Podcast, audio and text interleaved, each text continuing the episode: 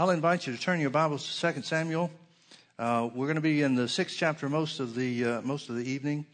We're talking about the life of David, and we want to talk about one of the, the four main reasons that God had um, placed David as uh, uh in the position of king of Israel. And uh, tonight, I want to talk to you about David bringing up the ark of the covenant into Jerusalem.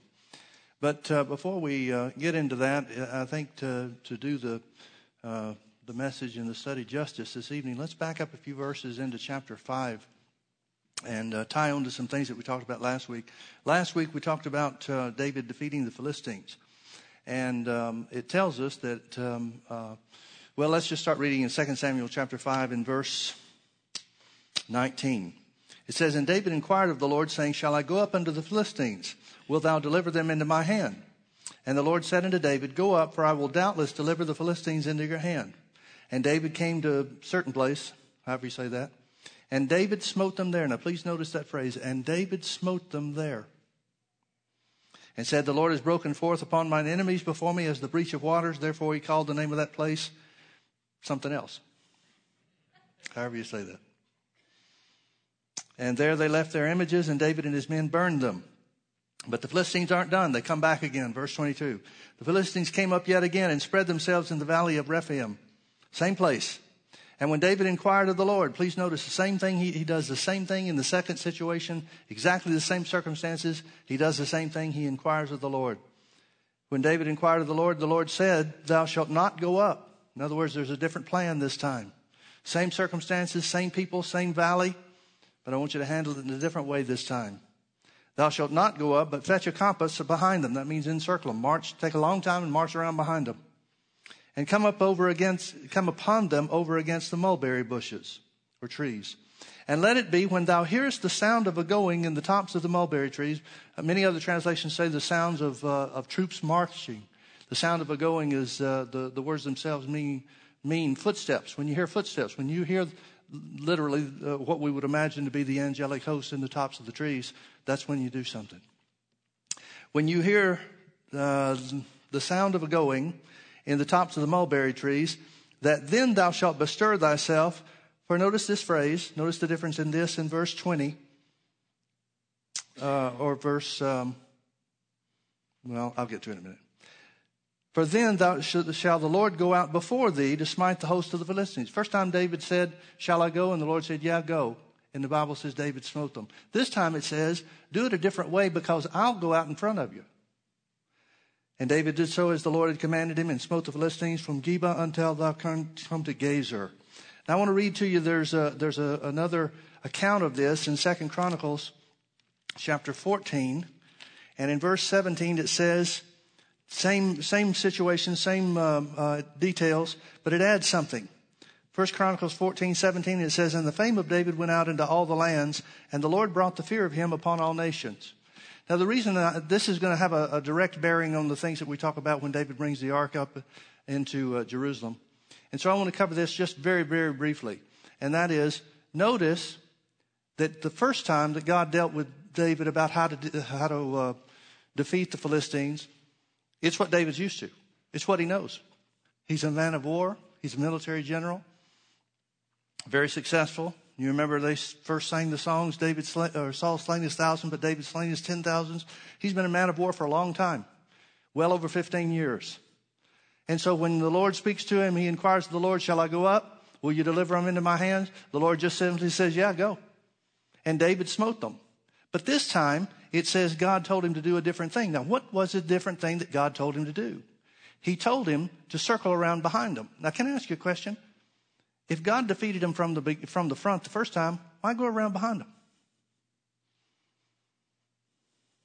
But that's what the Lord said. He said, go around, fetch a compass behind them, march all the way around. Well, in order to get around behind them, they're going to have to go way out of the way so that they don't know that's where they are, or else it won't be a surprise attack. So they take a lot of time, a lot of effort, expend a lot of energy to go all the way around behind the Philistines. And then when they get around behind the Philistines at a certain place where the mulberry trees are, God says, wait. Now, folks, can I suggest something to you? You judge this for yourself. But in my uh, experience, it's a whole lot easier to go than it is to wait. David's a military guy. He knows what you do when there's a fight. You fight. Only thing he's uh, is needful of is to find out, Lord, am I going to win this fight? If you're with me, if I'm in, if I'm in the will of God, then I'll win the fight. Am I going to win the fight? Yeah, go. And he wins. This time, however, it's a different situation and it brings greater results. Because David, the first time, was instructed to do something. The second time, he was instructed to respond. And folks, that's the way the leading of the Lord is. There's a lot of times that God will tell you what to do and then tell you to wait until the time to do it. This is not just a matter of going out against the enemy. This is a matter of going out in the right manner in the right time. So he says, wait, I'll let you know what time it is or when the time has come. Now, if it was me, and I, I dare say it's probably going to be the same for every one of us here. Once we get over by those mulberry trees, we're going to be listening for every sound you could possibly imagine. We hear a cricket chirp and we'll think, is that it? A bird flutters as he flies through the air and we think, was that it? Waiting's a tough thing to do. But folks, timing, when it comes to the things of God, timing is everything. What if David had gone early? What if he had gone in something that he thought, mistakenly thought was the sound of the, the footsteps in the trees? Wouldn't have worked. Notice God says, You wait until you hear the sounds of the footsteps, the marching in the trees, and then I'll go out before you. If David goes early, he's on his own. And folks, I got to tell you, that's where it looks to me like a lot of Christians are in their lives. They're going. Similar thing happened at the Red Sea. God spoke to Moses. Moses spoke to the people, said, Stand still, see the salvation of the Lord. Well, he did. That's what they did. They stood still while the waters parted. Then the waters are parted, and God says to Moses, Now go forward. Standing still is not the only thing there is. Very often there's a wait time, and then there's a time for action. And you're going to have to be sensitive to the Spirit of God. You're going to have to inquire of the Lord, just like David did, to be able to identify the difference between, between the two. Now, with that in mind, let's go to the next thing that David does. Chapter 6. Again, David gathered together all the chosen men of Israel, 30,000. And David arose and went with all the people that were with him up to Baali, I guess, of Judah, to bring up from thence the ark of God, whose name is called by the name of the Lord of hosts that dwelleth between the cherubims. Now I'm going to turn back to some scripture in the Old Testament, or, or further back in the Old Testament, in Exodus, and remind you of some things about the ark. Exodus chapter 25, I believe it is.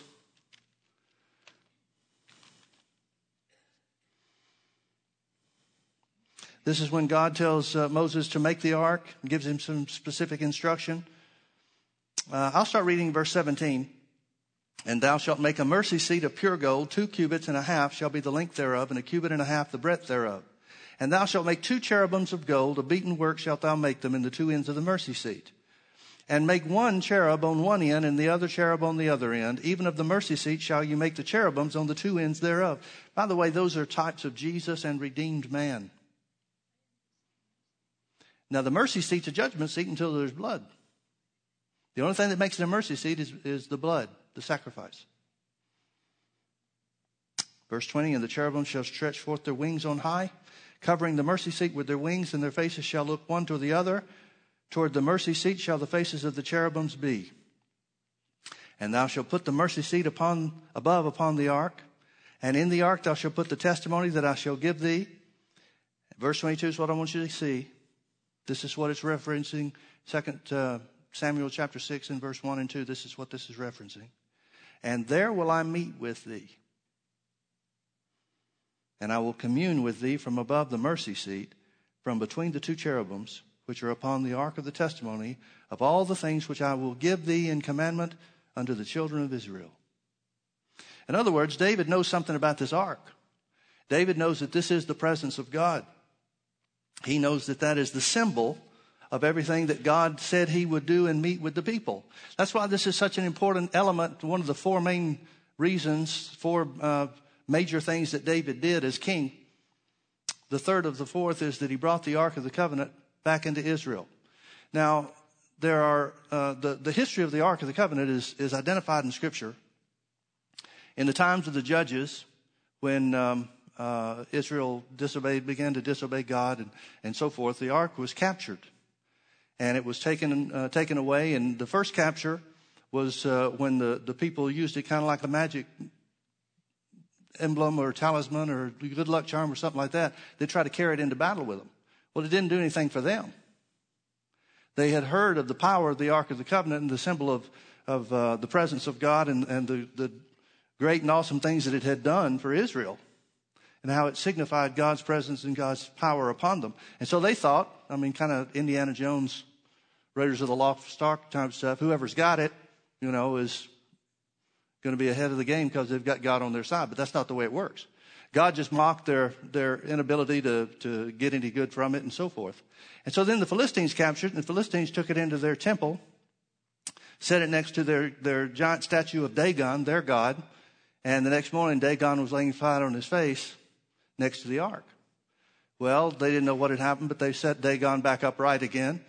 Next morning they came, and Dagon not only was flat on his face, but his arms and everything was broken off into pieces. And so they recognized the Philistines recognized that this ark is not a good thing to have. So the Philistines took it first to a certain place. Um, I, would mess up the name if I tried to say it. Anyway, they took it to a certain place, and the people there received it. It's still outside of Israel's territory. Still out, it's not in the hands of the Israelites. But the people there received it, and it, it, it didn't harm them for a period of time, but then they got to wondering what was inside and looked inside, and people died by the thousands. Finally, the Philistines figured out we have got to send this thing away. So they put it on an ox cart, a new cart, and they just they watched from afar and watched where the oxen took this thing. And so it took it to a certain place, certain house, and stayed there for a little bit, and then finally it wound up in a grove, just in a stand of trees in what's called a wood. Now let me read to you from uh, from first, uh, uh, I'm sorry, from Psalm 132. This is David speaking of his desire for the things of God, specifically his desire to bring the ark up into to uh, back into Jerusalem. Psalm 132. I'll read the first six verses. Lord, remember David in all of his, his afflictions, how he sware unto the Lord and vowed unto the mighty God of Jacob. Surely I will not come into the tabernacle of my house, nor go up into my bed. I will not give sleep to my eyes or slumber to my eyelids until I find out a place for the Lord, a habitation for the mighty God of Jacob. He's talking about the ark. Verse 6 says where he finds it. He says, Lo, we heard of it at, if, Ephrathah, uh, maybe, I don't know. We found it in the fields of the wood. At least I don't claim to know how to say this stuff. We found it in the fields of the wood. And he goes on and talks a little bit more about his desire. Now, when we go back to chapter 6 of 2 Samuel, in verse 1, it says, Again, David gathered together all the chosen men of Israel, 30,000. And David arose with all the people that were with him from this place in Judah to bring up from thence the ark of God, whose name is called by the name of the Lord of hosts that dwelleth between the cherubims. In other words, David, after the first thing he does after he's king, is he captures Zion, the holy mountain of God. Second thing is he defeats the Philistines, begins to expand the kingdom. The third thing he does after the great victories over the Philistines is he said, We've got to get the presence of God back among the people. Verse 3 And they set the ark of God upon a new cart and brought it out of the house of Abinadab that was in Gibeah. And Uzzah and Ahio, the sons of Abinadab, drove the new cart.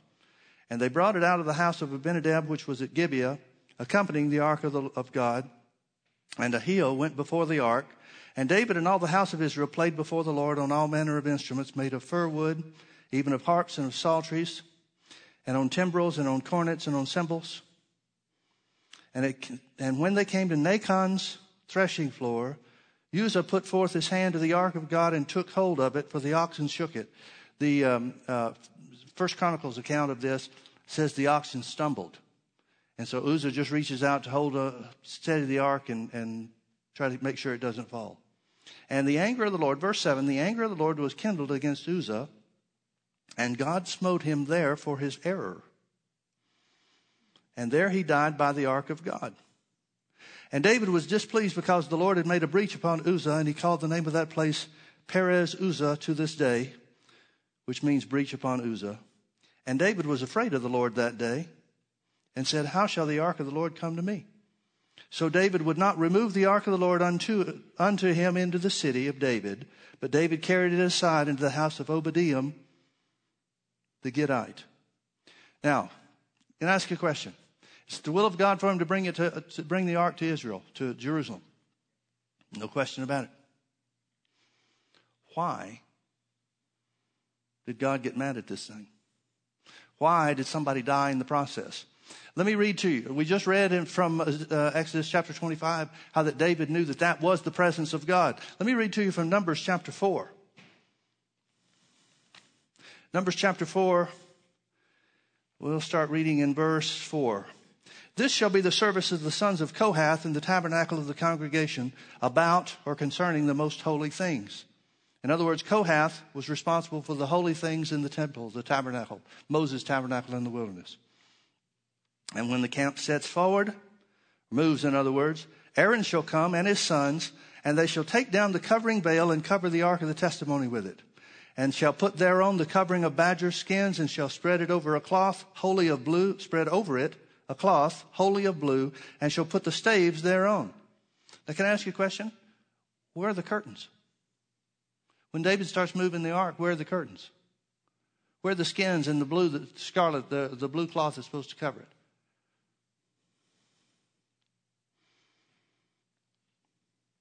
Skip with me over to verse uh, 15.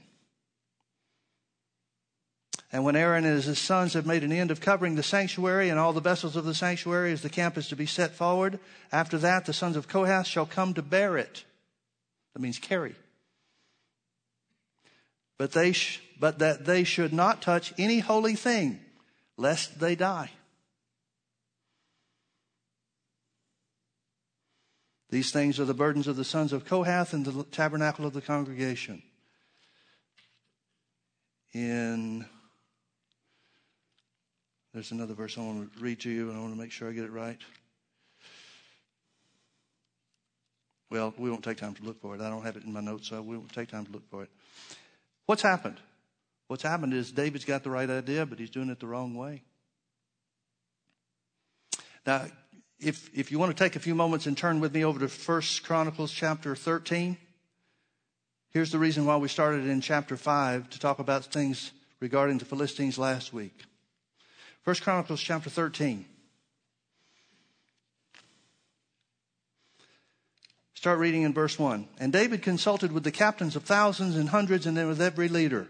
And David said unto all the congregation of Israel, If it seem good to you, and that it be of the Lord our God, let us send abroad unto our brethren everywhere that are left in all the land of Israel, and with them also to the priests and the Levites which are in their cities and suburbs, that they may gather themselves unto us.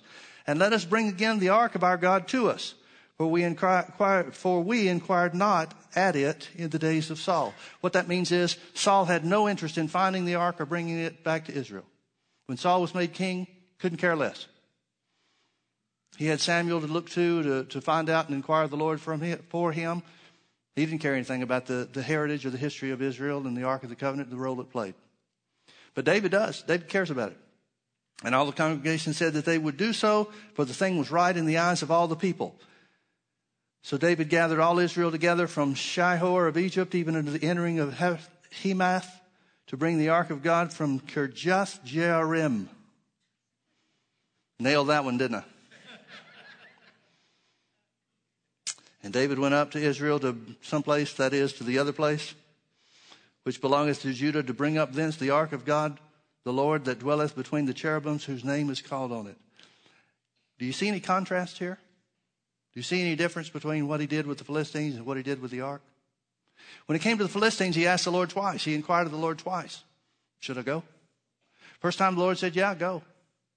I'll deliver them into your hand. He did.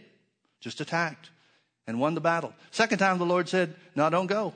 Circle around behind him and wait for the sound of the marching in the trees. This time, what does he do? Notice verse 1 again.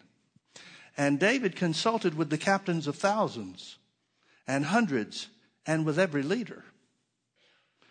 What in the world is he talking to the people about this for? Is he gone from inquiring of the Lord to trying to get direction from the crowd? Folks, the crowd will lead you in the wrong way. Exodus chapter 23 verse 2 says, Thou shalt not follow multitudes into sin. In other words, it doesn't matter if a million people are going into sin, don't follow them. Stick with, the, uh, the, the, with obeying the word. Stick with what God told you to do. Now, here's the question Why does David not know that the Ark of the Covenant is not supposed to be carried on carts? How is it supposed to be carried? It's supposed to be carried by priests because the Ark of the Covenant represents the presence of God. God doesn't ride on a cart. His intent is to dwell within and among men. Where did they get the idea to carry it on a cart? From the Philistines. That's how the Philistines got rid of it. They put it on a new cart. So when David consulted with the people, somebody is giving him some advice, and they come up with the idea let's put this thing on a cart and carry it up to Jerusalem. That was never the way that God instructed for it to be done. Now, folks, here's what this represents. You can have the right intent, you can have the purest of heart, you can even do the things that you can even operate or have the well, let me say it this way. You can either want what even want what God wants. But you can't do it your way and expect to get God's blessing. Now we could stay here till next week talking about examples of this. The Bible says worship God for his greatness. Well, yeah, but we, you know, nowadays people are more inclined to worship God and sing songs about what they feel. We'll call that worship. You don't get the same blessing of God. Paul wrote to Timothy and said, Preach the word. Well, you know, we don't want to offend anybody. So we'll talk about current events and things that are, that are of interest to people, you know, in a wide variety of areas and subjects. Folks, there's all kinds of things that are going on in the church that are even sincerely attempted because of people's right heart and right desire for the will of God to be done. But under no circumstances can you bypass the word and do it your way and get God's blessing. And this is an example in the extreme. There is nothing that God wants more than for the Ark of the Covenant to have a prominent place with David the king that's after his own heart. But he can't do it his own way. And David sure doesn't know what's going on. Now, why hadn't David searched out the scripture? Why isn't he as familiar with how to move the ark? I mean, if you want to move the ark, you certainly know enough about Israel's history to know that they moved the ark from place to place when the, the Israelites moved their camp. Why did he not find out? It's in the books of Moses. Those were readily available. He's got a priest. Abinadab's the priest. He could have helped him.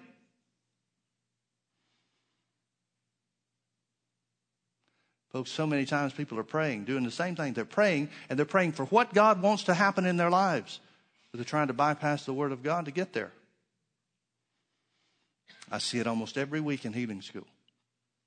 Somebody from the outside will come up after the message, and it doesn't matter what you preach on, it doesn't matter what you're teaching people to believe, and, and, and what, you, what you show from the Word about how to receive healing, it doesn't matter.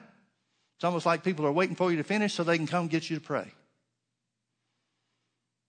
And time after time after time, almost every week, somebody will come up and they'll ask me to pray. And I'll ask them the same question. Every, I've only got one answer. What does the Word say? Sometimes they know, sometimes they don't. But whether they know or not, it doesn't matter. They want me to pray.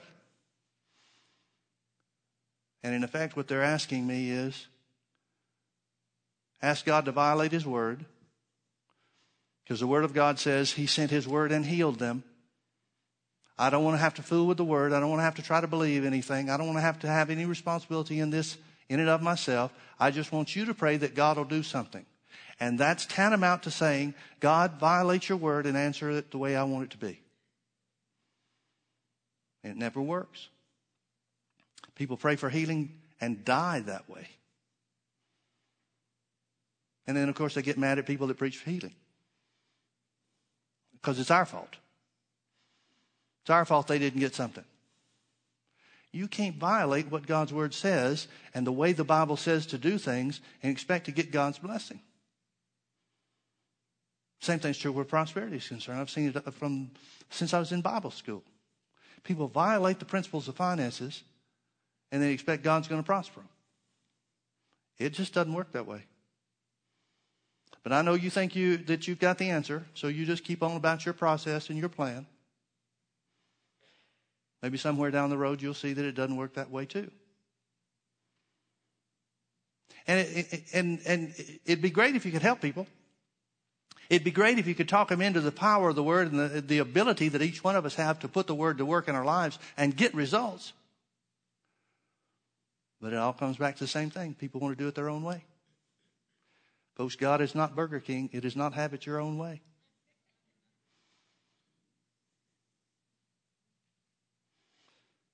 So let's back up again to chapter 6 and verse 8. This is after Uzzah dies for reaching out and touching the ark. And David was displeased because the Lord had made a breach upon Uzzah, and he called the name of that place Perez Uzzah, which means the breach of Uzzah until this day. What is David displeased about? He's mad that his plan didn't work. He's not mad that it was his responsibility to find out how this thing was supposed to work and he could have saved this guy's life. He's mad because his pride's been damaged. He's mad because things didn't work out the way he wanted them to work. And that's always the way it works. That's always what happens when people don't get the results they want because they won't act on the word or won't act on God's instructions. It's always the way it is. They get mad. Who are they mad at? Well, they're mad at God. David's not displeased with himself. He's mad at God. Now notice the difference between verse, uh, 1 Samuel chapter 5 verse 20 and 1 Samuel chapter 6 verse 8. In verse 20, where God gave him the victory over the Philistines, David smote them and said, the Lord has broken forth upon my enemies before me as the breach of waters. Therefore, he called the name of that place the breach of waters, or valley of breaking forth. First, uh, 2 Samuel chapter 6, verse 8, David's upset because the Lord made a breach upon Uzzah, and so he calls the name of that place breach upon Uzzah. Notice the difference. When he inquires of the Lord, God breaks forth on his enemies. When he does it his way, the things of God break forth on one of his helpers. Verse 9 And David was afraid of the Lord. Can I ask you a question? Where's faith involved in this? David's not operating in faith. David's operating on what he thought was a good idea. And the reason he doesn't have any faith in, operation here to start with is because he didn't inquire of the Lord to begin with. He just assumed. Well, of course, this is what God would want me to do. I've had this in my heart forever. Folks, there's a lot of people that live and die with things in their heart. Because it's not just a matter of what's in your heart that's going to be the result. It's a matter of finding the plan of God and operating according to that plan.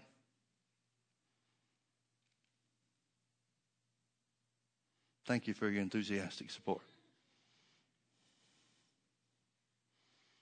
So now David's afraid of the Lord. He never was in faith to begin with. He's certainly not in faith now, and he doesn't want to take another chance. He didn't want to be the one to touch the ark. He didn't know what to do. So David's afraid of the Lord that day and said, How shall the ark of the Lord come to me? Notice he's not inquiring of the Lord how to, how to bring the ark up. He just says, Oh, how am I going to make this work? Poor David. His plans aren't working out. Now, folks, please understand this is God's champion. This is God's king, the man that's after God's own heart.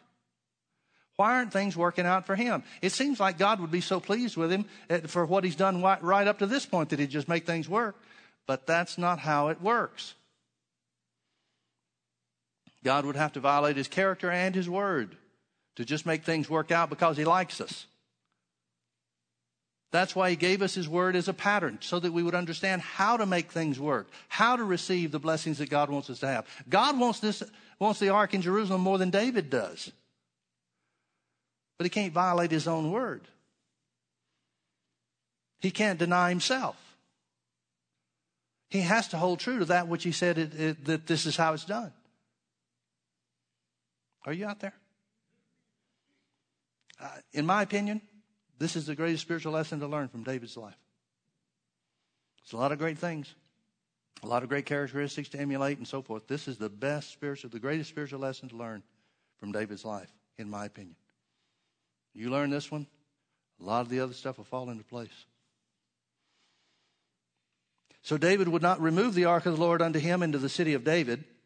Man, if this thing is a, is a, a killer, I don't want it around me. It's only a killer when he's disobeying God's word. So he wouldn't remove the ark of the Lord in, uh, unto him into the city of David, but David carried it aside into the house of Obed-edom, the Gittite. You know who Gittites are? The Philistines. So David says, I don't know what to do with this. I'll leave it with the Philistines here. Now, Obed means servant. Apparently, this guy is a follower of God because once they finally do figure it out and get the thing in Jerusalem, Obed-edom and his family come with it. So apparently, this is somebody whose heart's right. So he leaves it in this guy's house. And the ark of the Lord continued in the house of Obed-edom the Gittite three months. And the Lord blessed Obed-edom and all of his household. Now, Obed-edom is a type of the Gentiles. The ark breaking forth on the Jews, or breaking forth on Uzzah, is a type of the Jews rejecting Jesus, the presence of God. Jesus is the ark of God, made flesh. The presence of God that came to indwell man. And when the Jews couldn't figure out, Jews represented by David, when they couldn't figure out how to make this work and how to get it to where God wanted it to be all the time, he left it in the hands of a Gentile. And it blessed the Gentiles. Why? Obed-edom didn't do anything to violate God's plan on it. He just willingly said, Yeah, you can keep it here. Sure, I'll take it. It's the presence of God after all. Who should say no to that? Can you see how he represents the Gentiles? So the Lord blessed Obed-edom and all of his household after three months. And it was told King David, saying, The Lord hath blessed the house of Obed-edom and all that pertaineth unto him, because the ark of God.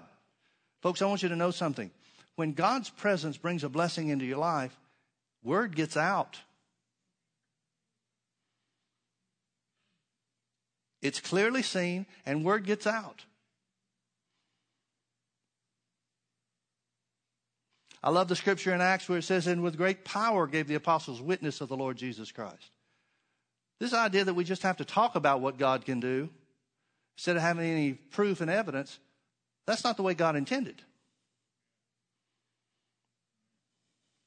So David went and brought up the ark of God from the city of David, uh, from the house of Obed-edom, unto the city of David with gladness. Now I'm going to go back over to First uh, Chronicles and read some over there because it gives some more details. Let me get over there real quick. First Chronicles, I think it's chapter 15.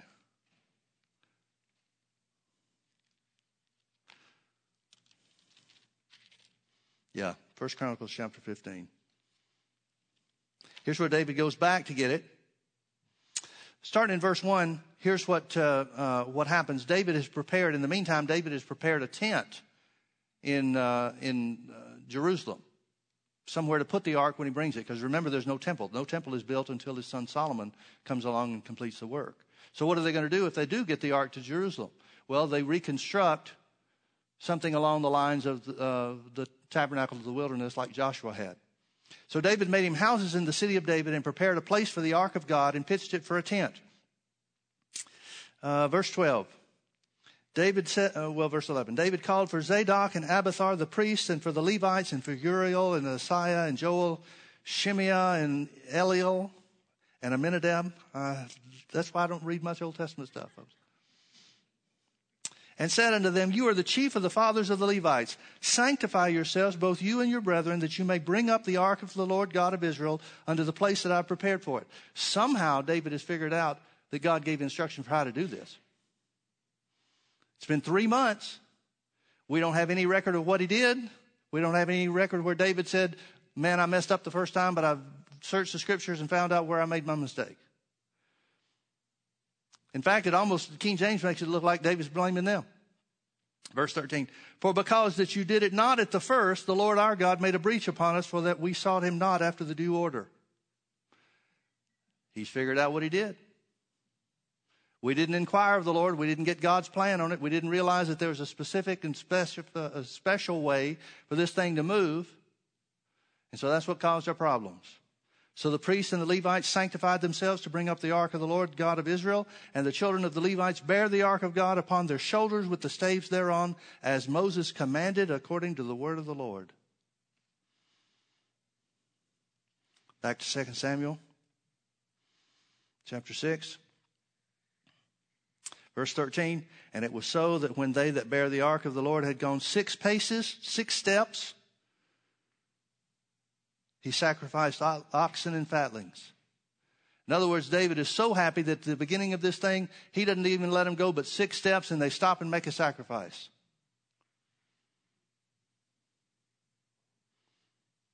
And David danced before the Lord with all of his might, and David was girded with a linen ephod.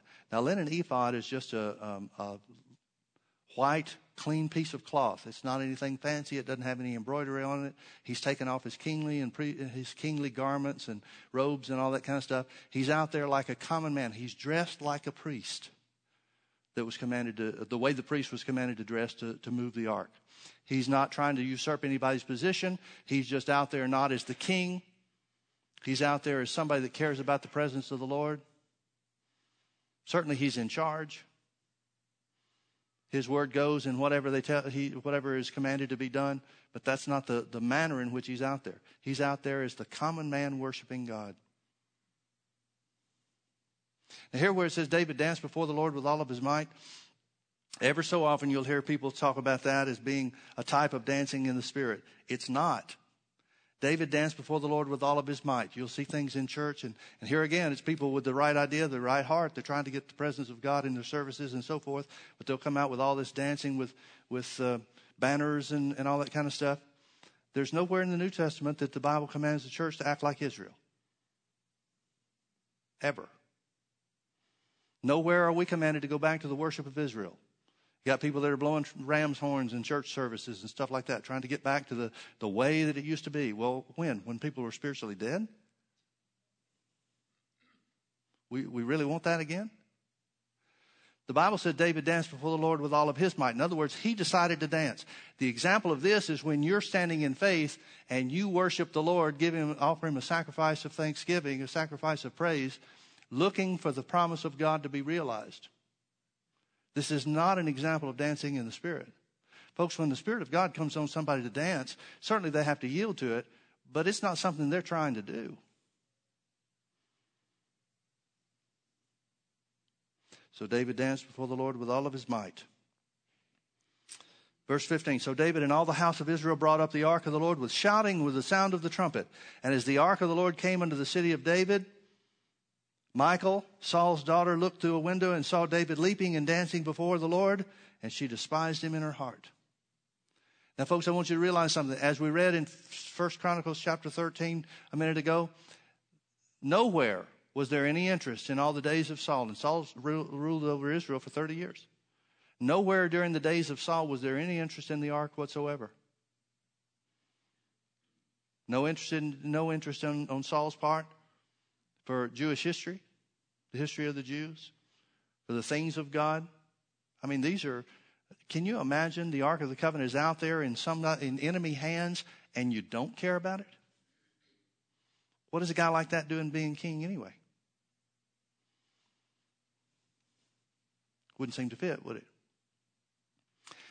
But remember, Saul is the type of fallen man. And fallen man usually doesn't care about the presence of God. A lot of Christians haven't learned to overcome the residue of their fallen flesh. They haven't renewed their minds to the word and began to live according to the, and walk in the righteousness of God that they've been made.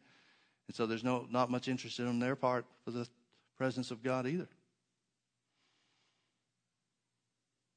I hate to say it, but there's a lot of people that are in ministry that are in the same way. They're doing their thing. I'm sure they're trying to do good and trying to help people. That doesn't mean somebody has a heart for the things of God. These are things we need to judge.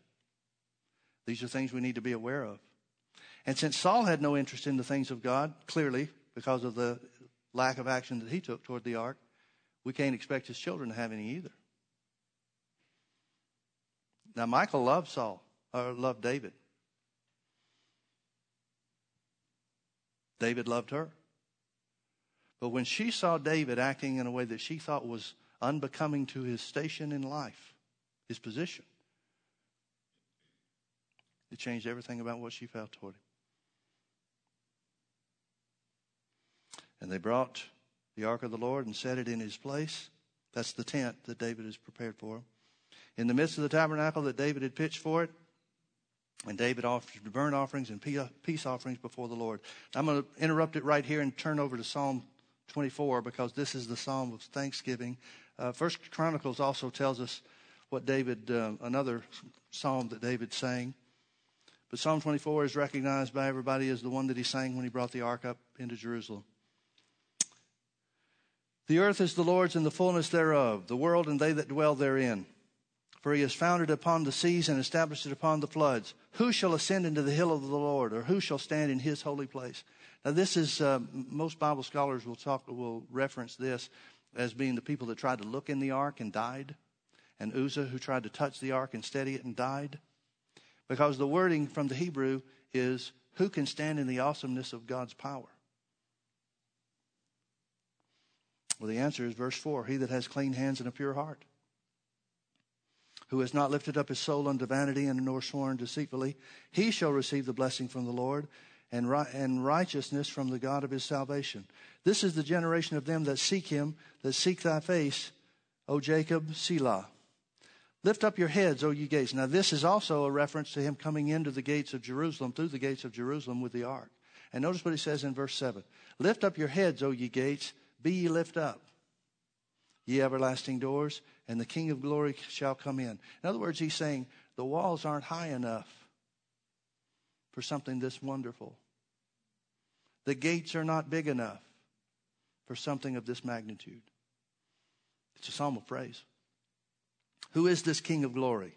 The Lord strong and mighty, the Lord mighty in battle. Lift up your heads, O ye gates, even lift them up, ye everlasting doors, and the King of glory shall come in. Who is this King of glory? The Lord of hosts. He is the King of glory. Back to 2 Samuel chapter 6. And as soon as David, verse 18, had made an end of offering burnt offerings and peace offerings, he blessed the people in the name of the Lord of hosts. Now, this is an official duty. This is mentioned only a couple of other times. One place in uh, Moses did it, one place where Joshua did it, and another place where um, um, Samuel the prophet did it. But, but, but Outside of that, it doesn't speak of anybody blessing the people of God. The reason for that is because God's blessing was already upon them. So it's somebody that's in a, a high or official position, and this was an official act of David as the king. As soon as David had made an end of the burnt offerings and peace offerings, he blessed the people in the name of the Lord of hosts, and he dealt among the people, among all the people, even among the whole multitude of Israel, as well as the women as men, to everyone a cake of bread and a good piece of flesh and a flagon of wine. So all the people departed, everyone to his house. In other words, he created a feast for everybody because of their willingness to participate in the bringing of the presence of God back into the city. It's a type of salvation. It's a type of the feast that we have because now the presence of God dwells within us forever. So David returned to bless his household. He didn't leave his own house out. He returned to bless his household, and Michal, the daughter of Saul, came out to meet David and said, How glorious was the king of Israel today! Can't you hear it drip off of her voice? How glorious was the king of Israel today, who uncovered himself today in the eyes of the handmaids of his servants, as of one of the vain or common fellows, shamelessly uncovers himself. And David said unto Michal, It was before the Lord which chose me before thy father and before all his house, to appoint me ruler over the people of the Lord, over Israel. Therefore will I play before the Lord. And I will yet be more vile than this. You ain't seen nothing yet. Now, notice what David's saying. He's not saying, and remember, we read verse after verse after verse how David dealt wisely among the people and increased in favor and strength. Over and over again, it tells us that how wisely David dealt with the people and the things that he did and how it endeared the people to him and so forth. We're not talking about somebody that's been foolish. We're talking about somebody that was willing to set aside what, what his wife thought was the dignity of his office to rejoice before the Lord. Notice something else about this. David didn't let his relationship with his wife dampen his willingness to, to serve God. I know a lot of people that are turned away because of their family and what their family thinks. And especially those of us that believe in speaking in tongues. Family members find out you're going to one of those tongue talking churches. Oh my goodness. What are they going to say about us? Well, I don't know what they're going to say about you, but they're going to say about me that I worship God. So David says, You haven't seen anything yet. If you're worried about how I look, buckle up. And I will yet be more vile than this and will be base in my own sight. In other words, I don't consider what I did today to be much at all, but I'll get there. But notice this. He said, But of the handmaids which thou hast spoken of, of them shall I be had in honor. In other words, David was smart enough to realize that just because his wife was trying to discourage him and uh, for stepping out of the dignity of his office or what she perceived that to be, he said, The people will recognize it and love me for it. Folks, you need to realize that about speaking in tongues. The people that'll think bad about you because you go to a tongue talking church or whatever the terminology they want to give to it, the common people, the people that are really your friends, they'll love you for it because they want to serve God too. Therefore, Michal, the daughter of Saul, had no child until the day of her death.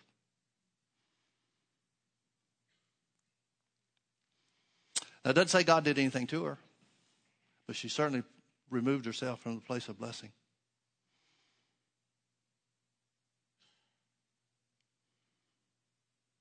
So many things we could say about this. But again, like I told you earlier, in my opinion, you judge it for yourself you d- decide for yourself. In my opinion, this is the greatest lesson, spiritual lesson to learn from the life of David. David got to the place where he learned the importance of inquire of the Lord, to ask God for his direction and his blessing on the things that he did. But one of the greatest mistakes that he made was when, or really almost every mistake David made, was when he took things upon himself instead of going to God for direction. This one cost a man's life, even though he was doing what God wanted him to do. Because it's not enough just to do the right thing, you've got to do it according to God's word. Amen? Let's pray. Thank you, Father, for your word. Thank you for the privilege that we have to be doers thereof.